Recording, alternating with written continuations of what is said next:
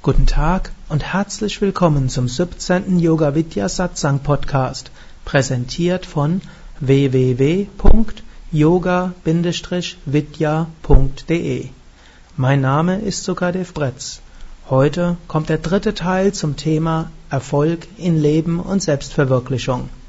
Es ist der Vortragsteil des Samstagnachmittag Workshops eines Wochenendseminars im Haus Yoga Vidya Bad Meinberg.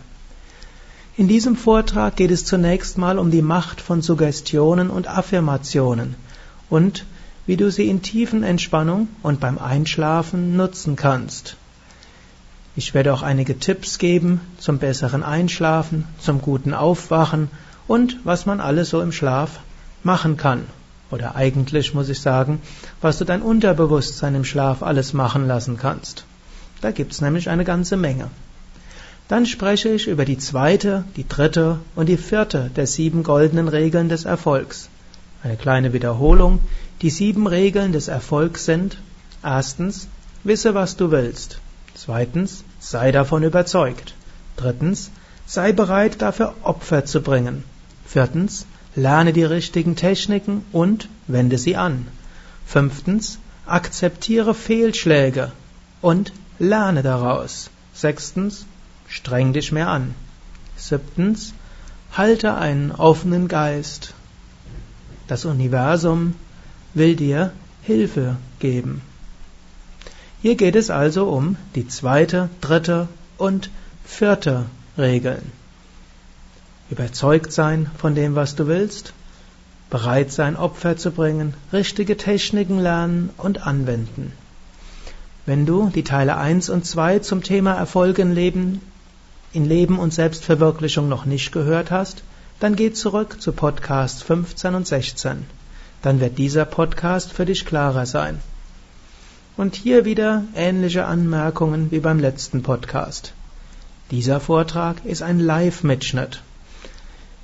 Ich habe dabei verschiedene Entspannungs- und Visualisierungsübungen herausgeschnitten. Denn die meisten der Hörer des Podcasts hören diese Vorträge unterwegs und können so die Übungen nicht mitmachen. Gerade bei diesem Vortrag gab es auch eine Vielzahl von Fragen, die leider bei der Aufnahme nicht zu hören waren und zum Teil auch sehr persönlich waren. So habe ich die Fragen und meine Antworten ganz radikal und brutal einfach rausgeschnitten. Wenn also an ein paar Stellen ein abrupter Themenwechsel folgt oder du merkst, da fehlt doch etwas, weißt du jetzt den Grund.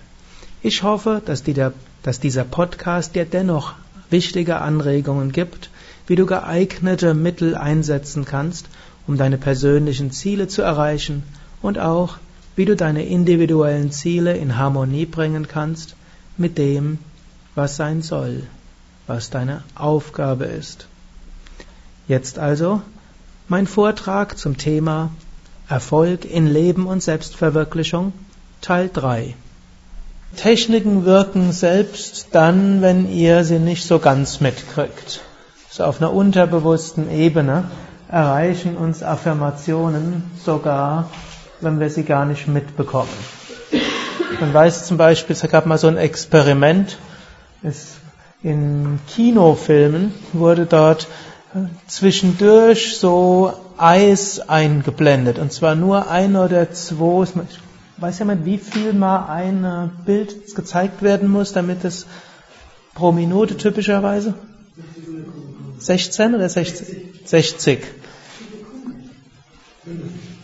Und irgendwie, wenn man nur, wenn man nur eins dann pro, pro Sekunde reinblendet, kriegt das, das Bewusstsein gar nichts von mit. Aber in dem Kino, wo halt einmal pro Minute einfach nur ein Bild von Eis gekommen ist, haben die Leute dreimal so viel Eis in der Pause gekauft wie in dem anderen. Das heißt zwar, dass das heute nicht mehr gemacht wird, weil das eben als manipulativ gilt und dann die Menschen so intelligent sind, in solche Kinos nicht zu geben, wo man das weiß. Und inzwischen gibt es ja auch, es ist zwar eigentlich verboten, viele, die mit irgendwelchen Videokameras sich das anschauen, und so wird das vermutlich nicht gemacht, aber das soll einfach zeigen, das Unterbewusstsein hm, wird davon beeinflusst. Gut, und Auch allgemein ist es eine gute Sache, jeden Tag eine Tiefenentspannung zu machen. Viele von euch üben ja Yoga täglich und da gehört die Tiefenentspannung dazu.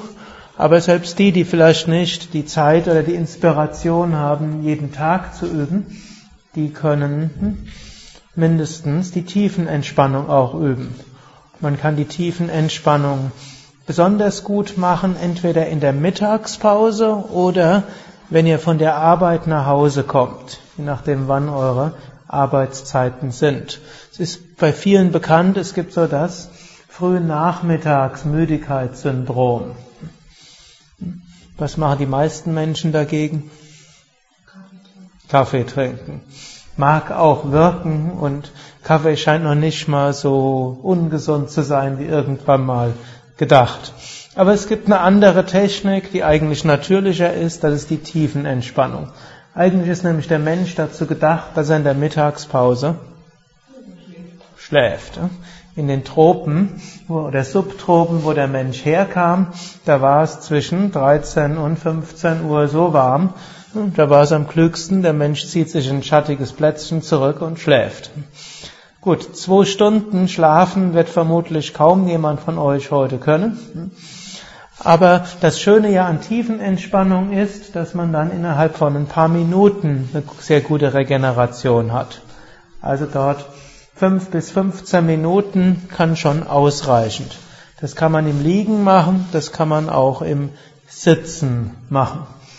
Manche machen das dann auch im Sitzen so, dass sie die Hände auf den Schreibtisch tun und die Stirn dort drauf. Man kann ja dort Büro abschließen, bitte nicht stören. In, Amer in manchen amerikanischen Firmen werden die Mitarbeiter sogar dazu ermutigt. In amerikanischen Firmen wird ja sehr viel länger gearbeitet als in Deutschland.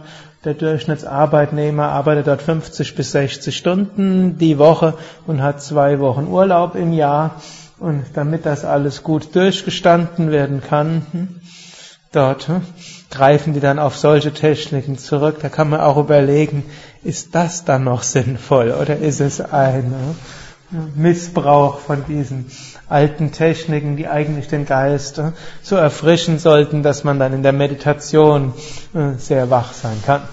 Gut, also wir hier können es in jedem Fall auch nutzen, sei es in der Mittagspause und es geht auch im Sitzen, auch auf einem Stuhl und es geht auch im Auto zum Beispiel, nicht während dem Fahren natürlich, aber zum Beispiel, wenn ihr nach Hause fahrt und habt vielleicht Kinder, die dann auf euch warten und die wollen auch nicht Mama oder Papa irgendwie geschafft vom Arbeitstag erleben, sondern die wollen auch ganz gerne dort die Zeit dann mit Mami oder Papi verbringen, die dort Freude und Inspiration ausstrahlen. Und da, auch wenn man dann vielleicht zehn Minuten später ankommt, kann es helfen, auf dem Weg zwischendurch zehn Minuten anhalten, den Rücksitz ein bisschen nach hinten legen und dann zehn Minuten Tiefenentspannung, eventuell einen Wecker stellen gibt dort, man kann eben so ein, die, die haben ja oft Wecker oder die meisten von euch haben ja inzwischen Handys, fast alle Handys haben eine Countdown-Funktion. Wer sie noch nicht kennt, die kann man auf 10 Minuten einstellen und dann gibt's, je nachdem wie ihr den Sound einstellt, einen weniger schönen oder auch einen schöneren Klang, mit dem ihr dann geweckt werdet.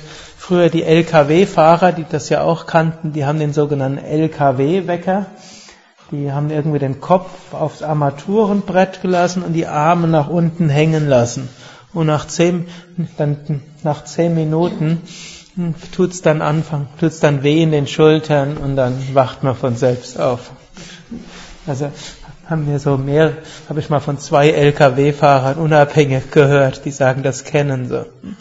Und ob man da jetzt einschläft oder nicht einschläft, ist fast unerheblich. Wenn man aber mit einer tiefen Entspannung, Suggestion einschläft, hm, ist es, hilf, ist es sehr hilfreich und dann sind zehn Minuten effektiver als, als Aufladung, als wenn man hm, eben einfach nur sich hinlegt und schläft. Und dann kommt eben das noch dazu. Gerade diese tiefen Entspannungen sind sehr gut, um dort an sich selbst zu arbeiten und mit diesen Suggestionen zu arbeiten. Man kann das zu Anfang der tiefen Entspannung machen, man kann es zum Ende machen und man kann es auch am Anfang und am Ende machen. Und das kann sehr viel helfen, seine geistigen Kräfte zu stärken, Eigenschaften zu entwickeln, Zugang zur Intuition zu bekommen und natürlich auch einfach einen regenerierteren Tag zu haben. Zusätzlich zu diesen beiden Momenten, Beginn der tiefen Entspannung und Ende der tiefen Entspannung, gibt es noch zwei Momente des Tages, die besonders effektiv für Suggestionen sind. Welche nämlich? Vorm Einschlafen und beim Aufwachen. Also seid anscheinend damit schon gut vertraut, aber es hilft, sich das öfters mal wieder zu vergegenwärtigen. Und man kann eine ganze Menge machen, wenn man einschläft. Nicht, was man theoretisch alles machen kann, sondern was man jetzt machen kann, um an seinem Unterbewusstsein zu arbeiten. Das erste, was ich dort empfehle, ist seinem Unterbewusstsein so einen Suggestionsbefehl geben. Einschlafen. Also bitte, liebes Unterbewusstsein, lass mich in drei Minuten einschlafen. Und das kann man dort ein paar Mal sagen. Also vorausschauen, manches von dem, was ich sage, wird für, alles für alle funktionieren, manches wird nicht für alle funktionieren, etwas wird jeder von euch finden, was funktioniert.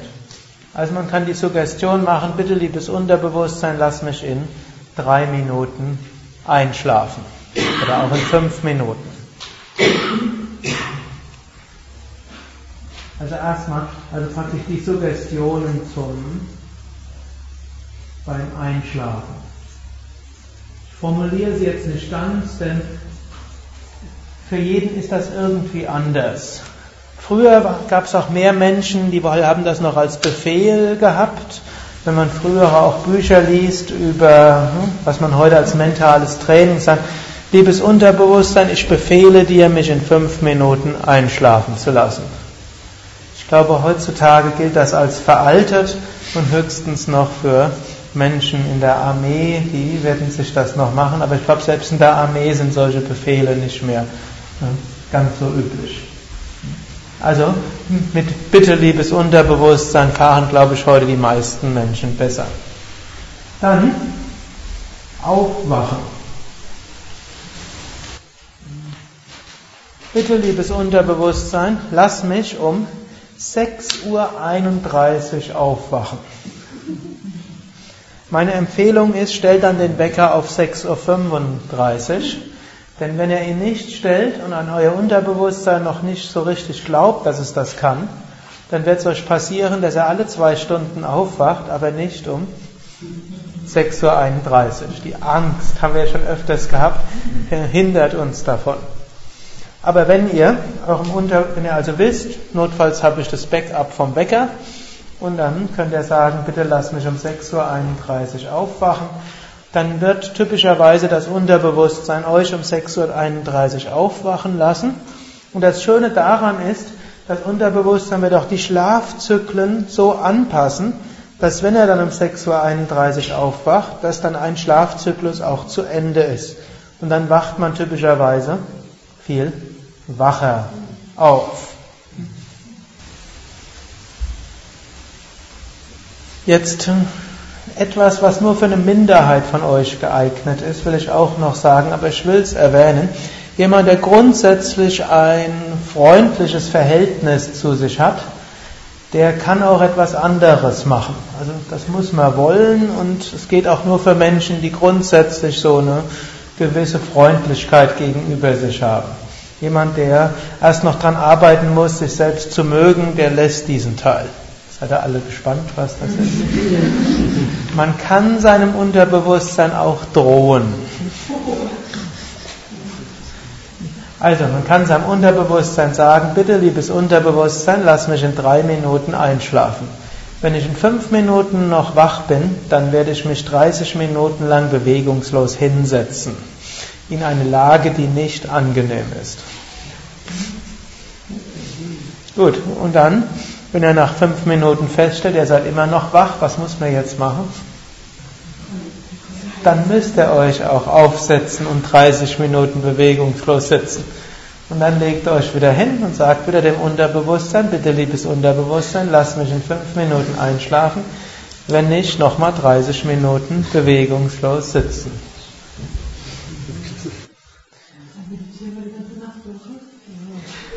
Also will ganz ehrlich sein, so habe ich es gepackt, alle Einschlafschwierigkeiten dauerhaft zu überwinden. Ich musste nur ein einziges Mal in meinem Leben das zweimal hintereinander machen, 30 Minuten in eine unbequeme Haltung zu sitzen. Seitdem kann ich auf Kommando einschlafen.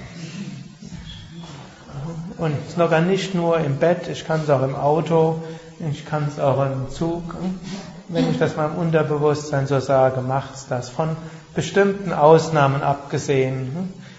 Hm? Wenn ich irgendwann, irgendwann am nächsten Tag im Fernsehen bin oder sonst irgendwas ist.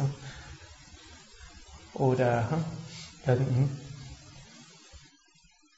na, ich sag's euch jetzt nicht, weil also aus anderen, wenn ich aus einem anderen Grund irgendwie doch aufgeregt bin und das erlaube ich dann auch meinem Unterbewusstsein. Ne?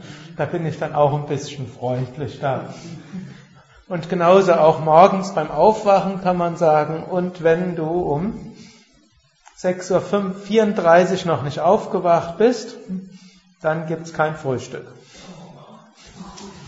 Geht das auch bei? Hm, bitte? Geht das auch bei Sucht? Ich, wie gesagt, also Suchten bin ich jetzt, würde ich wahrscheinlich nicht sagen.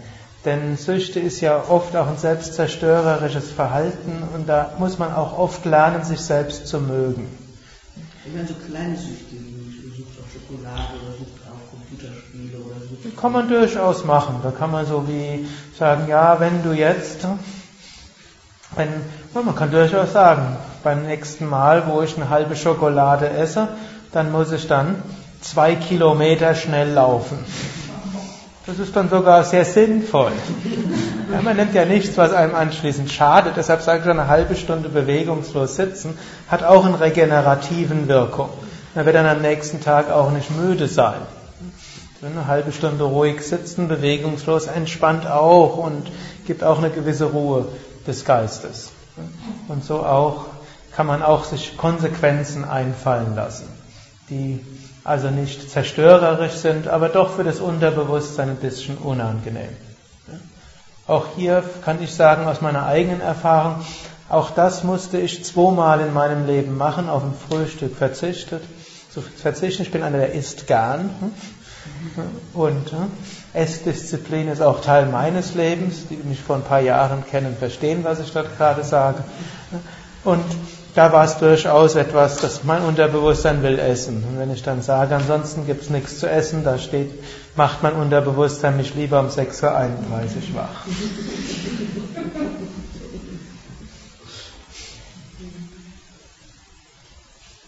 Ich kann euch dann auch noch eine kleine Anekdote erzählen. Anekdoten helfen manchmal, dass man selbst motiviert ist. Als ich meine Yogalehrerausbildung gemacht hatte, das war so eine vier Wochen Intensivausbildung in Amerika, da gab es sowas noch nicht in Deutschland und dort war ich verantwortlich zum Wecken.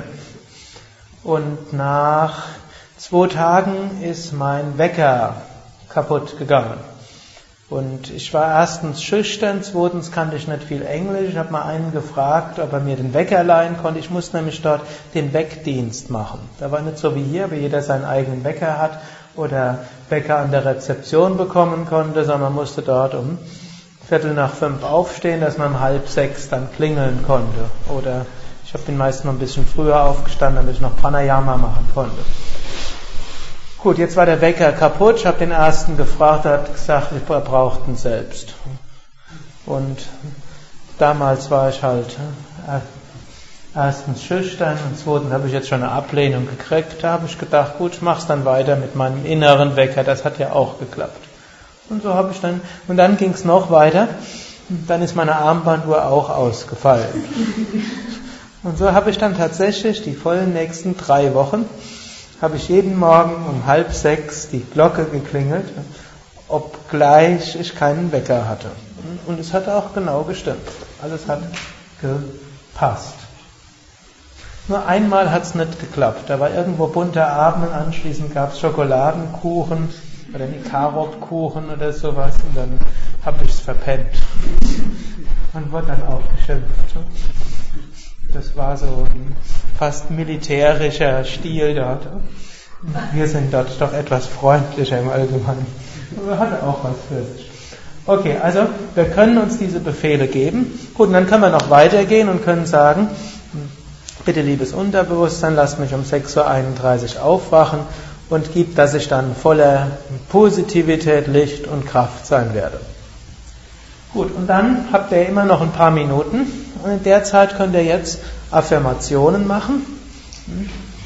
Sei es, ich freue mich darauf, bald mutig zu sein. Ich bin morgen voller Kraft und Energie. Oder ich freue mich, das und das zu erreichen. Also irgendeine dieser Affirmationen, von denen ihr noch ein paar mehr bis morgen oder heute und morgen kennenlernt und wo ihr ja auch schon eine ganze Menge kennt. Oh, und dann, wenn ihr dann immer noch Zeit habt, bis ihr einschlaft, könnt ihr eine tiefen Entspannungstechnik machen. Statt Affirmation könnt ihr natürlich auch ein Gebet sprechen, wenn euch so etwas leichter fällt. Es gibt so zwei Arten von Temperamente und viele Zwischenformen. Im einen fällt es mir leichter mit dem Gebet und im anderen fällt es leichter mit Affirmation und Mischformen gibt es auch. Gut, und so habt ihr diese Zeit gut genutzt. Und man kann auch in der Zeit sogar eine Frage ans Unterbewusstsein stellen. Man muss nur vorsichtig sein. Wer eine Neigung hat, Schwierigkeiten zu haben beim Einschlafen, dort empfehle ich nicht zu, nicht zu viel Fragen ans Unterbewusstsein beim Einschlafen zu stellen, denn sonst kann es sein, dass er dann ins Grübeln fällt und dann doch nicht einschlaft. Und, aber wer, wenn es nicht schwerfällt einzuschlafen, der kann dann durchaus eine Frage ans Unterbewusstsein stellen. Nicht umsonst heißt es ja, man soll nochmal drüber schlafen. Und diese Volksweisheit ist inzwischen durch einige empirische Studien überprüft worden und zeigt tatsächlich Menschen, wenn sie eine Entscheidung treffen, nachdem sie eine Nacht drüber geschlafen haben, treffen bessere Entscheidungen, als wenn sie das nicht tun. Also reicht jetzt aber nicht. Gut, selbst einfach nur, wenn man einschläft, das Unterbewusstsein arbeitet auch weiter, wenn man es nicht als Affirmation stellt. Aber wir können das auch eben ganz bewusst vorm Einschlafen machen oder beim Aufwachen. Gut, und damit sind wir ja schon beim nächsten. Typischerweise wird man während der ganzen Geschichte irgendwann einnicken und dann am nächsten Morgen aufwachen. Wenn man aufgewacht ist, dann hm, empfehle ich als erstes tief durchzuatmen und dann eine einfache Affirmation zu machen. Und die einfachste ist, ich freue mich auf den heutigen Tag. Und wenn man sich dort eher scheinheilig vorkommt, kann man auch sagen, ich freue mich auf die Herausforderungen des heutigen Tages. Oder ich danke für den heutigen Tag, ich danke für die Herausforderungen, die heute auf mich warten. Ich danke für die vielen Wachstumsmöglichkeiten. Irgendwie formuliert es positiv und ich meine auf eine Weise, die euch nicht zu scheinheilig vorkommt. Dann aber, dann aber der Vorschlag, macht dann nicht zu viel im Liegen beim Aufwachen. Mindestens nicht, wenn ihr eine feste Zeit habt, wo ihr bei der Arbeit sein müsst. Nicht, dass ihr dann doch nochmal einnickt. Es sei denn, ihr habt dort wie so eine Art Doppelweckfunktion. Sei es, dass zum einen habt ihr euch schon mal selbst aufgeweckt mit dem 6.31 Uhr und ihr wisst, in fünf Minuten weckt euer normaler Wecker. Dann könnt ihr jetzt fünf Minuten lang hm, alle möglichen Affirmationen machen und Fragen stellen, noch im Liegen. Das kann durchaus sinnvoll sein. Und wer seinen inneren Wecker auch schon gut gestellt hat, kann ja auch sagen, hm, ich freue mich auf den heutigen Tag und in fünf Minuten werde ich ganz wach und achtsam. Ne? Und dann könnt ihr die anderen Dinge auch machen und habt natürlich vorsichtshalber eben euren Wecker, der euch dann notfalls aufweckt, sodass das Ganze ohne innere Angst gehen kann. Die Angst nachher nicht zur Arbeit zu kommen, behindert euer, das Arbeiten eures entspannten Unterbewusstseins. Ihr wisst, was angenommen ihr wisst, was ein Ziel ist, dann kann es auch helfen, dass man sich vorstellt, dass man das Ziel erreicht hat und dass man dann sein Unterbewusstsein darum bittet, bitte zeige mir den Weg, wie ich dorthin komme. Und das hilft zum einen natürlich zu dem Punkt 2, von dem wir gestern besprochen haben, davon überzeugt sein. Und hier ist vielleicht auch wichtig, von 1 zu 2 kommt auch eine Entscheidung. Entscheidung heißt, dieses Ziel will ich jetzt auch verfolgen. Und diesem Ziel werde ich nachgehen. Und das bedingt natürlich auch die Nummer 3, Opfer zu bringen. Deshalb ist durchaus Scheidung. Das ist eine, wie eine Scheidung. Man scheidet sich von einigem und kommt dort zu etwas anderem. Also angenommen, man entscheidet sich jemanden zu heiraten, hm, ist klar, dann auf anderes verzichtet man dann. Und für den einen oder anderen mag das ein Opfer sein, für andere gar keins. Hm. Das ist das Natürlichste von der Welt. Oder angenommen, man entscheidet sich, ja, ich will jetzt hm, dort die, jetzt daran gehen, dass ich die Beförderung in meinem Beruf bekomme. Und dann heißt es auch, dafür muss man bestimmte Opfer bringen. Das heißt heutzutage meistens irgendwelche Weiterbildungsmaßnahmen zu machen. Das heißt heute typischerweise, die sind mehr in der Arbeitszeit, wie es früher war. Das heißt, typischerweise. Man muss, wenig, muss lernen, weniger schüchtern aufzutreten und man muss die ein oder andere Überstunde auch machen und sicherstellen, dass die entscheidenden Leute auch davon etwas mitbekommen. Sagt, Übung macht den Meister. Also ich brauche nicht davon, daran zu denken, dass wir erstmal unsere Denkgewohnheiten so sehr ändern müssen, sondern man fängt einfach an. Das heißt, man setzt sich ein Ziel und wenn das schwer fällt, dann setzt man sich eben ein kleineres Ziel. Aber dieses Ziel, das sagen wir, das mache ich jetzt auch. Und wenn ich mal die Entscheidung getroffen habe, dann stelle ich sie nicht mehr in Frage. Und dafür bin ich bereit, Opfer zu bringen. Also den Schritt muss man dann schon gehen. Und da hilft es auch, sich das aufzuschreiben. Man kann sagen, ja, ich mache das jetzt. Und wenn man jetzt zu, wenn man doch sagt, jetzt das Ziel jetzt vollständig in alle Ewigkeit, man kann ja auch sagen, ich werde dieses Ziel verfolgen, drei Monate lang. Und ich bin bereit, dafür die und die Opfer zu bringen. Und das und das zu tun. Und so wird, der, so wird letztlich der Geist auch stärker, es zu können. An wem es schwerfällt, eben große Dinge so anzugehen, dem rate ich, geh lieber kleine Dinge so an. Und so, so entwickelt man die Fähigkeit. Ist so ähnlich, in der Vorwärtsbeuge wird man flexibler, wenn man Vorwärtsbeuge macht. Es ist jetzt nicht so, dass wir erst flexibel sein müssen, bevor wir die Vorwärtsbeuge machen, sondern wir entwickeln die Flexibilität, indem wir jeden Tag die Vorwärtsbeuge machen. Aber natürlich, angenommen, man ist sehr steif und ist so, dann würde man nicht als erstes den vollen Spagat üben.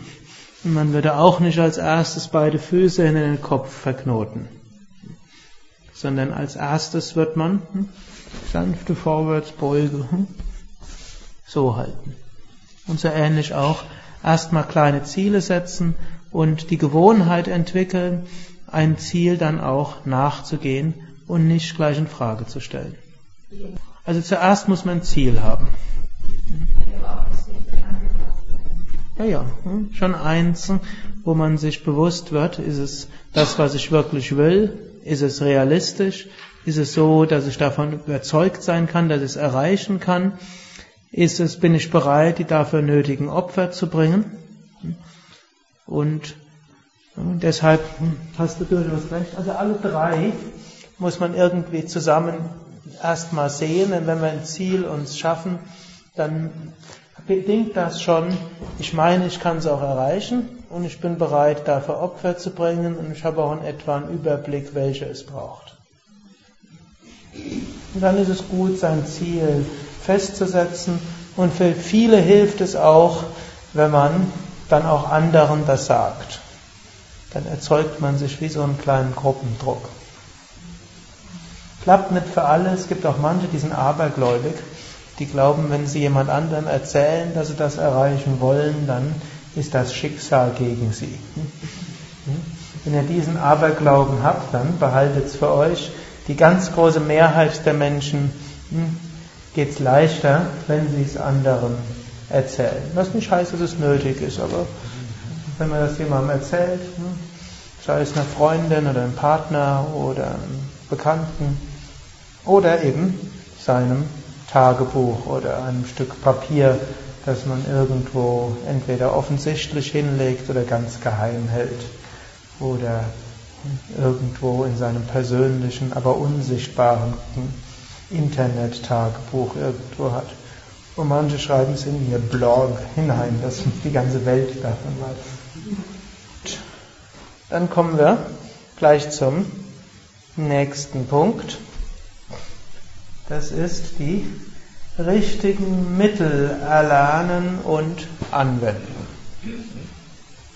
Also richtige Mittel erlernen, anwenden. Und wenn wir einem Ziel, und letztlich, wenn es um Erfolg geht, brauchen wir ein Ziel.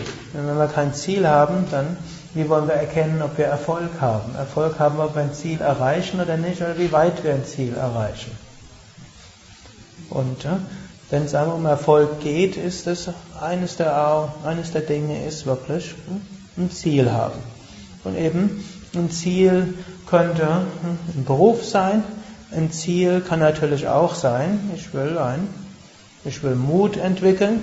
Ein Ziel kann auch sein, ich will zwei Stunden lang in der Meditation bewegungslos sitzen können.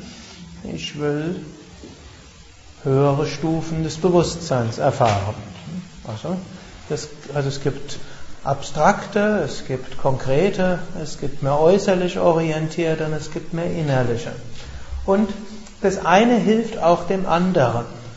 Swami Vivekananda hat mal gesagt, dass jemand, der in irgendetwas in seinem Leben sehr gut geschickt ist, der ist auch gut und geschickt auf dem spirituellen Weg.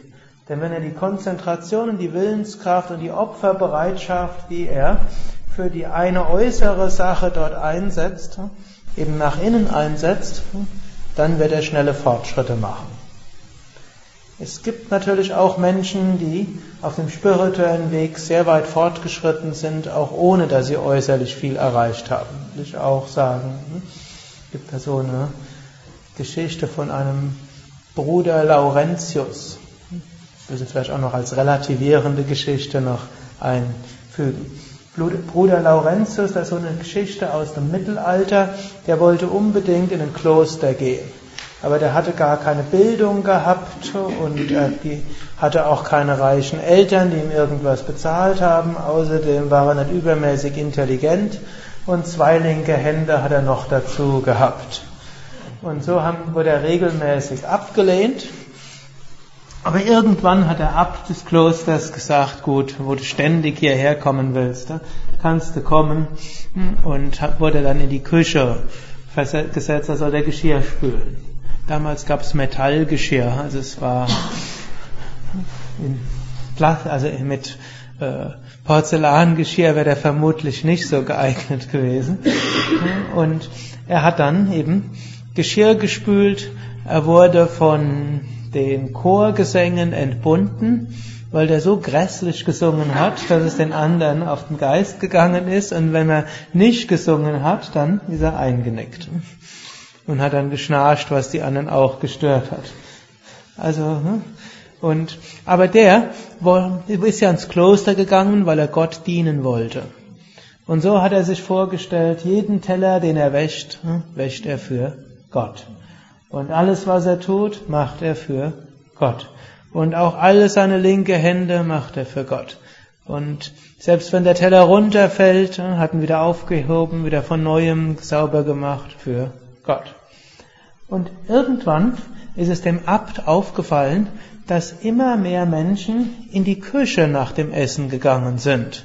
Früher war das immer eine Schwierigkeit, jemanden zu finden, der dann Geschirr gewaschen hat. Sie waren eigentlich ganz froh dann, dass dieser eine dorthin gegangen ist, der diese unbeliebte Tätigkeit übernommen hat. Und jetzt waren die alle da. Und er hat dann auch noch dazu bemerkt, dass immer wenn die Geschirr gespült hatten, dass die nachher so fröhlich rausgegangen sind, viel fröhlicher als aus den normalen Chorgebeten heraus. Und dann ist er dort auch rein und hat dann gesehen, dieser eine Mönch, der hatte es mit so viel Hingabe, diese Teller gespült und da war ein solches Strahlen in seinem Gesicht dass er sich mit ihm unterhalten hatte und er hatte dann Visionen von Jesus gehabt und Lichterfahrung und Verbundenheitserfahrung und ihn hatte diese Sache hm, vollständig transformiert. Und der hat das dann eben auch aufgeschrieben und hm, so wissen wir heute davon. Also es soll eine wahre Begebenheit sein. Und der, wir wissen es nur bis zu dem Moment, wo, also Abt hat das irgendwann geschrieben und so weiß, wissen wir es. Also, wie es dann nachher war, weiß ich dann auch nicht. Aber so ist er zum Heiligen geworden. Oder in unserer eigenen Zeit, also nicht ganz unsere eigene Zeit, irgendwo Ende des 19. Jahrhunderts gab es in Montreal so einen namens André, André und da heißt der Mensch, der nichts konnte als beten. Und das ist auch so eine Geschichte von jemand, auch mit zwei linken Händen, der irgendwo ein armer Arbeitersohn war und der wollte nur beten und hat immer wieder für Aufnahme im Kloster gebeten, aber er war erstens war er kränklich, zweitens hat er keine Bildung gehabt, drittens war er schwächlich und so war er zu nichts zu gebrauchen. Aber irgendwann hat dann jemand den Bischof gefragt und der hat gesagt, gut, Wenigstens beten kann er und wenn man in einem Kloster jemand ist, der beten kann, ist doch immerhin etwas. Und der hatte dann irgendwann die Inspiration oder man kann sagen eine Vision, dass er eine Kirche bauen würde. Und das wurde, und da hat er dann tatsächlich in Montreal die größte Kirche gegründet, Oratoire de Saint-Joseph. Ich glaube, es ist die größte katholische Kirche in Kanada. Und er hat dann eben auch Wunderheilungen bewirkt. Und mindestens selig gesprochen worden ist er. Es könnte sein, dass er inzwischen auch heilig gesprochen worden ist. Ist also auch jemand, der jetzt allein durch Hingabe zu Gott gekommen ist. Trotzdem, auf dem Raja-Yoga-Gebiet gilt es auch, die Konzentration und die Willenskraft, die wir entwickeln im Alltag und für Erfolg im Leben, die hilft uns auch auf dem spirituellen Weg. Und das ist eben der Raja-Yoga-Ansatz, wo man eben sagt, wenn wir eine Arbeit haben, die uns sehr herausfordert, umso besser, so stärken wir Willenskraft, Konzentration, Durchsetzungsvermögen. Das brauchen wir auch in der Meditation. Wenn eine Arbeit ist, wo an unsere Geduld sehr hohe Ansprüche erhoben werden, weil ständig sich jemand über irgendwas beschwert, umso besser, wir lernen Geduld und Gleichmut. Und das sind die Tugenden, die wir auch wiederum brauchen für Meditation. Wenn es auch etwas ist, wo im Alltag, wo wir uns durchsetzen müssen, und wir sind eigentlich lieber so jemand, der freundlich und zuvorkommend ist, aber wir werden ständig ausgenutzt jetzt müssen wir uns durchsetzen. Gut, ist auch etwas, was eine spirituelle Eigenschaft ist. Aber nicht durchsetzen mit der Holzhammer-Methode, jeden niederbrüllen und schimpfen, sondern man kann lernen, sich durchzusetzen mit geschickten Mitteln. Vor allem, wo man ja heutzutage mit Schimpfen nicht mehr so weit kommt.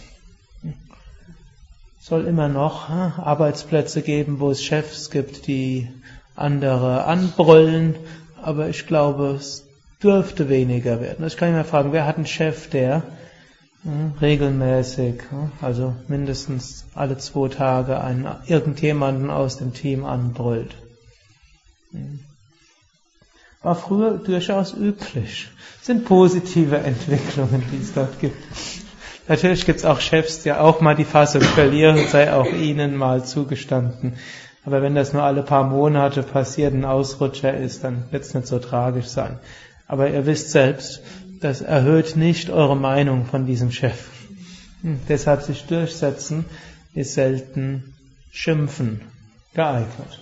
Und so ist eben, ja auch so eine Sache innen und außen, so eine Überzeugung, die die Raja-Yogis haben, dass das, was in der äußeren Welt dort an einen herangetragen ist, ist, ist genau dazu da, die Eigenschaften zu entwickeln, die wir brauchen, um auf unserem spirituellen Weg voranzuschreiten.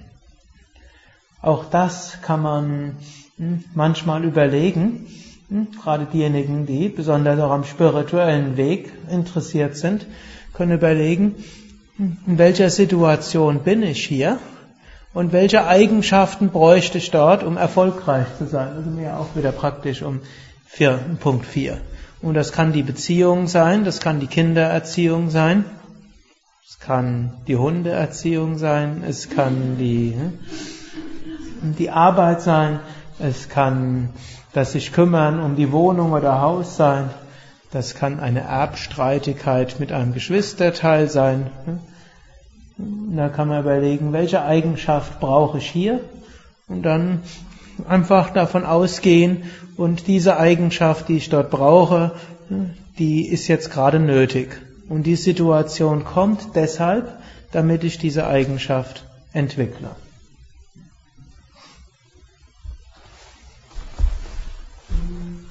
Also die richtigen Mittel erlernen und dann auch anwenden. Richtige Mittel gibt es natürlich auch eine ganze Menge. Nehmen wir an, jemand, da einige von euch Yogalehrerausbildung gemacht haben oder machen, hm, jemand von euch will ein Yoga Center aufmachen. Natürlich muss man erstmal überlegen, will ich das? Nehmen wir an, ihr wollt es, denkt, das ist zum einen was Gutes. Wenn, immer wenn ich Yoga unterrichte, schon in den Vorstellstunden dort, fühle ich, wie so eine Energie durchfließt, ist was Schönes. Und außerdem bekomme ich gutes Feedback, das ist auch was Wunderbares. Dann wisst ihr aber auch, es wird sicherlich nicht ganz so einfach sein. Ihr erkundigt euch und sprecht vielleicht mit anderen, die schon mal ein Zentrum aufgemacht haben. Oder fragt hier, bei Yoga Vidya haben wir auch eine Kooperationszentrumsbetreuerin, hm, was sie dort für, was sie dort räten, worauf es ankommt und was man vielleicht haben muss und was nicht. Und so kann man sich ja so erkundigen, dann trifft man eine Entscheidung, gut. Und jetzt muss man natürlich schauen, hm, was braucht man dafür? Dann wird man feststellen, man braucht auch ein bisschen kaufmännisches Wissen. Man muss Buchhaltung kennen, man muss Werbung kennen, also die wenigsten werden allein dadurch, dass sie ein Schild an die Haustür stellen, überflutet werden von Schülern. Wenn ich sage die wenigsten, also es gibt auch Ausnahmen. Also jemand, der in der Nachbarschaft gut bekannt ist und beliebt ist, braucht vielleicht nur das ein paar Leuten zu erzählen und kann sich das auch rumsprechen. Das so geht's oft auf dem Land. Aber in größeren Städten muss man schon irgendwo lernen. Werbung, das heißt meistens entweder man muss Computerkenntnisse erwerben oder irgendjemanden dazu veranlassen, für einen dort tätig zu werden. Und es gibt einiges auf dieser Ebene. Man muss sich mit Wohnungssuche vertraut machen. Also einiges dort. Aber es ist dann natürlich auch nicht nur, nicht nur das, Vielleicht muss man ein bisschen mehr Asanas und Pranayama selbst üben, denn wenn man mehr Prana, mehr Lebensenergie hat, dann geht auch vieles leichter und dann hat man auch die Ausstrahlung, die man letztlich braucht, damit Schüler kommen. Und dann gibt es auch verschiedenste geistige Techniken, eben so einige, wie wir dort gebraucht haben, wie Affirmationen und so weiter.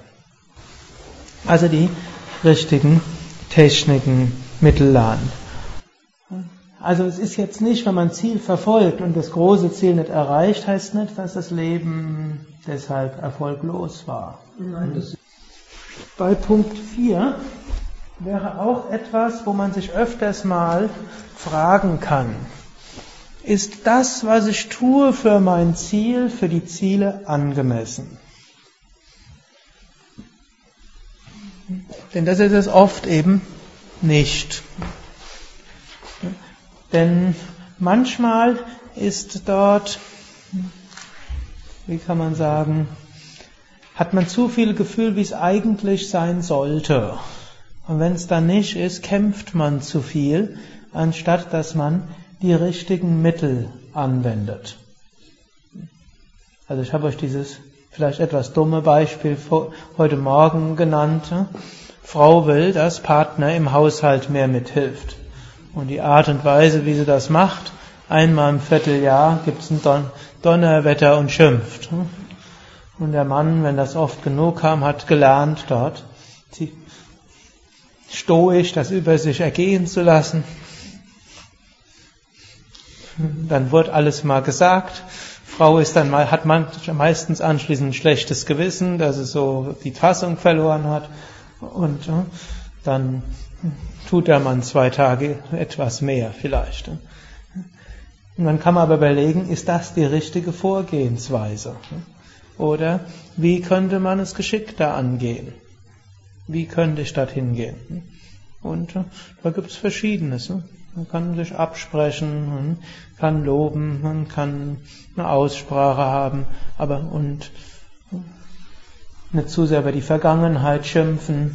Das führt immer in Verteidigungshaltung. Die, über die Vergangenheit schimpfen führt selten zu was Positivem in die Zukunft.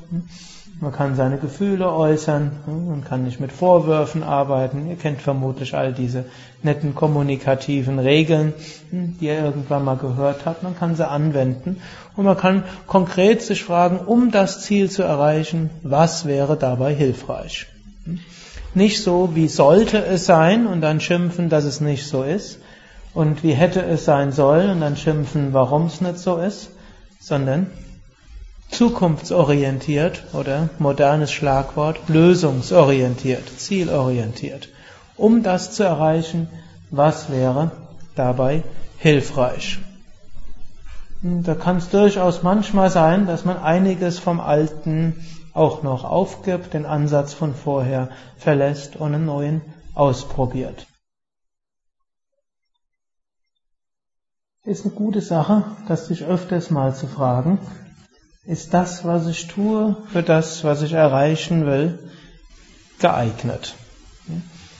Und da hat so ein Lieblingswort, das der Same Vishnu gerne gebraucht aus der Bhagavad Gita, Yoga ist Geschick im Handeln. Und Geschick im Handeln heißt auch öfters zu überlegen, ist das, was ich tue, zielführend in dem Kontext, in dem ich bin, natürlich kann natürlich sagen, was ich tue, ist eigentlich zielführend, nur die Umgebung ist nicht zielführend. Gut, irgendwie müssen wir es in Übereinstimmung bringen. Dies war also der 17. Yoga Vidya Satsang Podcast. Der dritte von wahrscheinlich vier oder fünf Vorträgen zum Thema Erfolg in Leben und Selbstverwirklichung. Das Buch von Swami Shivananda zu diesem Titel kannst du in den Yoga Vidya Shops im Haus Yoga Vidya Bad Meinberg und Westerwald in einigen Restexemplaren noch bekommen. Ein anderes Buch von Swami Shivananda zum ähnlichen Thema heißt Die Kraft der Gedanken. Dieses kannst du bestellen unter www.yoga-versand.de. Im heutigen Podcast habe ich öfter Bezug genommen auf Tiefenentspannung. Yoga Vidya hat eine CD namens Tiefenentspannung herausgegeben. Da findest du diverse Tiefenentspannungstechniken, mit denen du dich wunderbar entspannen und mit Affirmationen anreichern kannst. www.yoga-versand.de Tiefenentspannungstechniken lernst du natürlich auch in fast jeder Yogastunde. Und in jedem Fall in jeder Yogastunde in den über 40 Yoga Vidya Stadtzentren.